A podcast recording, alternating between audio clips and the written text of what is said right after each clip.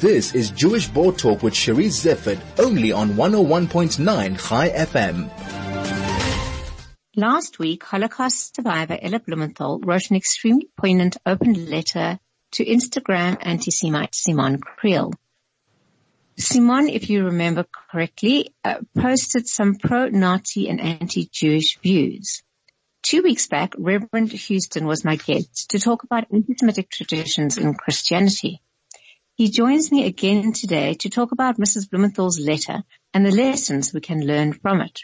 Reverend Houston is the canon theologian for the Anglican Diocese of Natal and rector of St. Agnes Church, which is just outside Durban. Reverend, welcome back. Thank you very much. Good to be back. Reverend, both of us were extremely moved by Ella Blumenthal's um, letter. It was an open letter. It was first um, the, the, Sunday Times. Jeff Wicks wrote an article in the Times, uh, and in which he had asked her to comment on Simone's um, comments. Mm. Uh, it's an incredibly beautiful letter, uh, Reverend. Um, sh- do you have it? Shall I read it? I, I, I have it. I do. She, do you she, want to read? She's, she's my new hero. What an incredible woman and, and, and, and moving letter. Amazing. Peter, do you want to read the letter just to, so we're all on the same page? I can do that. Begins. Um, dear Simone, I was so saddened to hear your comments. Saddened because I was about your age in 1945 when I was liberated from that pit of hell that called Bergen-Belsen. I had lost everything that I ever had. I had lost almost everyone that I had ever loved. I, like millions of others, had fallen victim to the vicious propaganda machine the Nazis relied on to advance their evil agenda. Today, today they call propaganda fake news, but it's the same thing. And it is no less virulent or dangerous. Simone, the link you saw was fake news. It was a lie. I know this because I lived the truth and I have carried it with me in my heart for more than seven decades. You see, Simone, you can never forget what I saw, what I endured, and what I survived. I'm sad because like me, you too were a victim of lies that seek to breed hatred and disgust. Lies that seek to divide us and make us fearful of one another. I'm also angry not at you, but at those who still seek to make others the victims of their own fear. Simone, I'm 98 years old. And if I have learned one thing, it is that to live as a victim of fear is to live in pain. I do not wish this on you any more than I wish it on myself. I would love to meet with you when circumstances permit. Maybe I will tell you my story and you will tell me yours. I know we will learn that far more unites us than divides us. And maybe together, Simone, we will find a way to shine light into our fractured world. I send you my love. Ella Blumenthal. Um, Reverend, I got goosebumps the first time I read it and I got goosebumps again now when you were reading it because it is so meaningful and so poignant.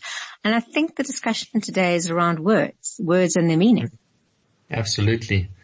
There's such a contrast here between Ella's beautiful words and words that uh, affirm a common humanity and uh, words that are all about light and life despite the darkness and and Simone's words that are about division and hate and uh, create darkness and words that undermine uh, a common humanity, and uh, in this case, particularly uh, the, the, humanity of, of Jews. We, we, we spoke previously about anti-Semitism, always portraying the other as uh,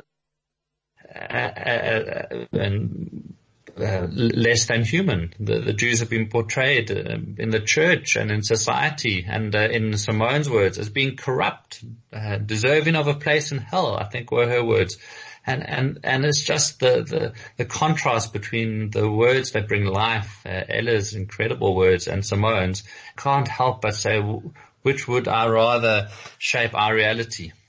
Reverend, you know what struck me about Ella is when when you are faced with comments by Simone, and I know when I first saw them, um, I, I was shocked. I was horrified. Maybe I felt a bit of pity for Simone. Maybe I felt a lot of anger. But my response would have been very different to that of Ella's. I would have maybe called her ignorant. I would have maybe called her anti-Semitic. A lot of words would have come to mind. What was amazing for me is that Ella was very kind and very compassionate and very caring in her response. And that for me was also a lesson in and of itself. Would not have been as gracious uh, as Ella. Um, the thoughts and words that came to my mind wouldn't have shone light in a fractured world. Um, I wanted to rant and to rave and to jump up and down and to shout. Um, so her example is just incredible. Reverend, maybe you can tell us a little bit about yourself and your um, introduction into the Anglican Church.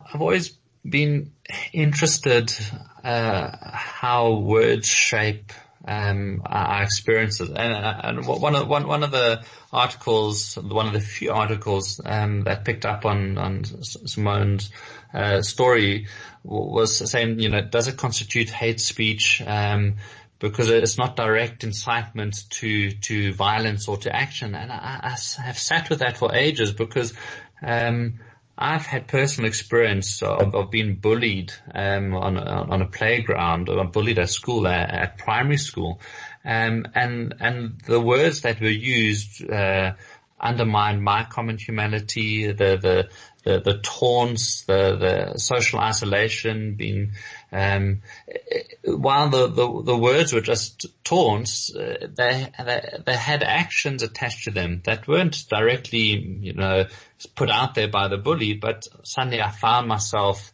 uh, on the receiving end of, of actions in, in, a school. Um, being picked last for the, the, the soccer team and things like that. So I, I always worry when, when, when the argument's used, but you know, nothing direct was being said. Um, uh, by Simone, no direct incitement, but, but when words run down another person or another group, there, there's always actions that come with that. Um, and, and that, that early experience in, in my life is something I, have uh, brought with me into my Anglican ministry. Um, when I, I, see the, the power of words to, to tear down and destroy, I, I, want to say, no, no, no, wait, because what comes after words are, are, are the actions. Um, and actions that are, are, detrimental to, to an individual person or to a, a group of people or, or, to, in this case, anti-Semitism, to, to, to the Jews. Um, so I, I, carry with that, uh, it's, it's, one of the things that, um, I suppose, sensitized me uh, coming to be an Anglican priest. Um, wanted to find a way that we, we can use words to, to build up and, and not, not destroy. Um, be, being sensitive of, of the narratives we have. Um, we, we conscious of this in South Africa, the, the, the racism narrative, uh, white against black, um, the apartheid narrative. It's, it's a similar thing that gets played out again and again one group using language that says this other groups they they're not like us, they're not human, they they're subhuman in some way. Um, and and so I mean back to Ella, the, the, just she gives an incredible uh, example and and points to how we can speak in a way that that brings life. And and actually, her, her closing some uh, uh paragraph, uh, light in a fractured world, she's shown us what, what that would look like. Um, and uh, that, that's that's really you know part of my desire as an Anglican minister is to be uh, someone who helps uh, bring or shine light in, in, our fractured world. And did you grow up Anglican? Well, that's a long story, and we don't have enough time. Uh, I, I was born in, in Edenvale, and uh, have lived in many places and, and, different places around the world. So it's the interview is too short. okay. Um, look, uh, from President Natal, I think you're definitely moving in the right direction. Uh, no offense, of course, to all my friends who come from Eden. Ah, it's just that I'm President Natal. one one place I've travelled is to Israel, and uh, I went to um, Yad Vashem. I've been there a couple of times, um, and the, the most moving experience, I mean, the whole experience was moving, but going to the Children's Memorial at Yad Vashem just was incredibly powerful for me. And uh, if, if here as aunt uh, don't know the, the children's memorial, you, you, you, enter into the space which is just utter darkness and a memorial candle has been lit that is then reflected in uh, a number of mirrors that you end up seeing millions of pinpricks of light, of stars. And it's a memorial to the one and a half million Jewish children that were, were murdered in the Holocaust. Um, and I was just struck by, by Ella referencing the Holocaust and what she lost. Um, she, she keeps those stories alive and she keeps the, the, the light, those pinpricks of stars shining in, in the darkness. Um, and by inviting to, inviting to say, let me hear your story, let's share our stories, it, it, it just is, provides the way for how we can engage with one another. Um, and how we can bring to the surface our, our common humanity. Um, so I hope, hope Simone read that letter. I'd be interested to know if she's responded to Ella, um, taken up the invitation to, to have a cup of tea post COVID and, and share stories to the best of my knowledge, um, Reverend, no, Simone has apologized for her comments. She has not reached out. She has shown no regret. And I know this case will carry on going legal and certainly will keep our community informed of all the stages as and when it happens. But, um, you know, the, the Jewish Board of Deputies is a founding member of the South African Hate Crimes Working Group and it was a, a, body that was initiated after the xenophobic violence in 2008. And we sit together with refugees in this country, with faith groups, um, and with um, LGBTI communities, because we all firmly believe that what starts with words ends in actions, and that's why we are part of the group that are wanting the government to implement a hate crimes bill because we feel that that is a necessity in this country at the moment. Um, I don't know I, th- I think that's an incredibly important thing you said. Uh, things that start with words end in actions, and, and, and you are absolutely right. You look at the Rwandan genocide. Hutus calling Tutsis cockroaches, snakes, and vermin. What, what, what actions linked to that when you've called someone a cockroach or a snake? You, you stamp on cockroaches you kill snakes or, or an xenophobic vi- uh, violence in South Africa. The same idea of cockroaches, that was a, a, term used for foreigners from across the border or query query. The words shape uh, uh, uh, the space for, for good actions and, and bad actions. Um, so I'm, I'm, glad that body exists and, and uh, is, is working for, for the same cause previous guest, um, just before I chatted to you, I chatted to Notiwana Lodlo, and he is from Zimbabwe, from Matabeleland, and uh, they are still looking for restorative justice about a genocide that nobody talks about, and that is, of course, the the Ndebele massacre. So we have a lot of work to do, but um, maybe by highlighting Ella Blumenthal's beautiful, poignant letter that I think you've analysed absolutely spot on beautifully, perfectly, we can bring more light into the world and um, help uh, educate, not, not, educate, that's patronizing, but help, um, you give me the words, Reverend.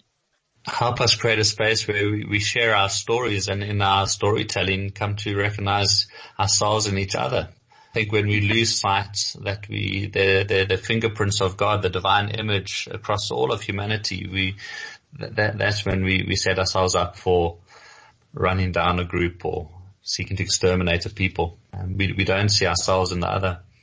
Thank you very much. And thank you, Reverend, once again for joining me. And, um, well, let me just say, if, if Simone doesn't take up Ella's invitation, I, I will. Post, post lockdown. Love to have a cup of tea.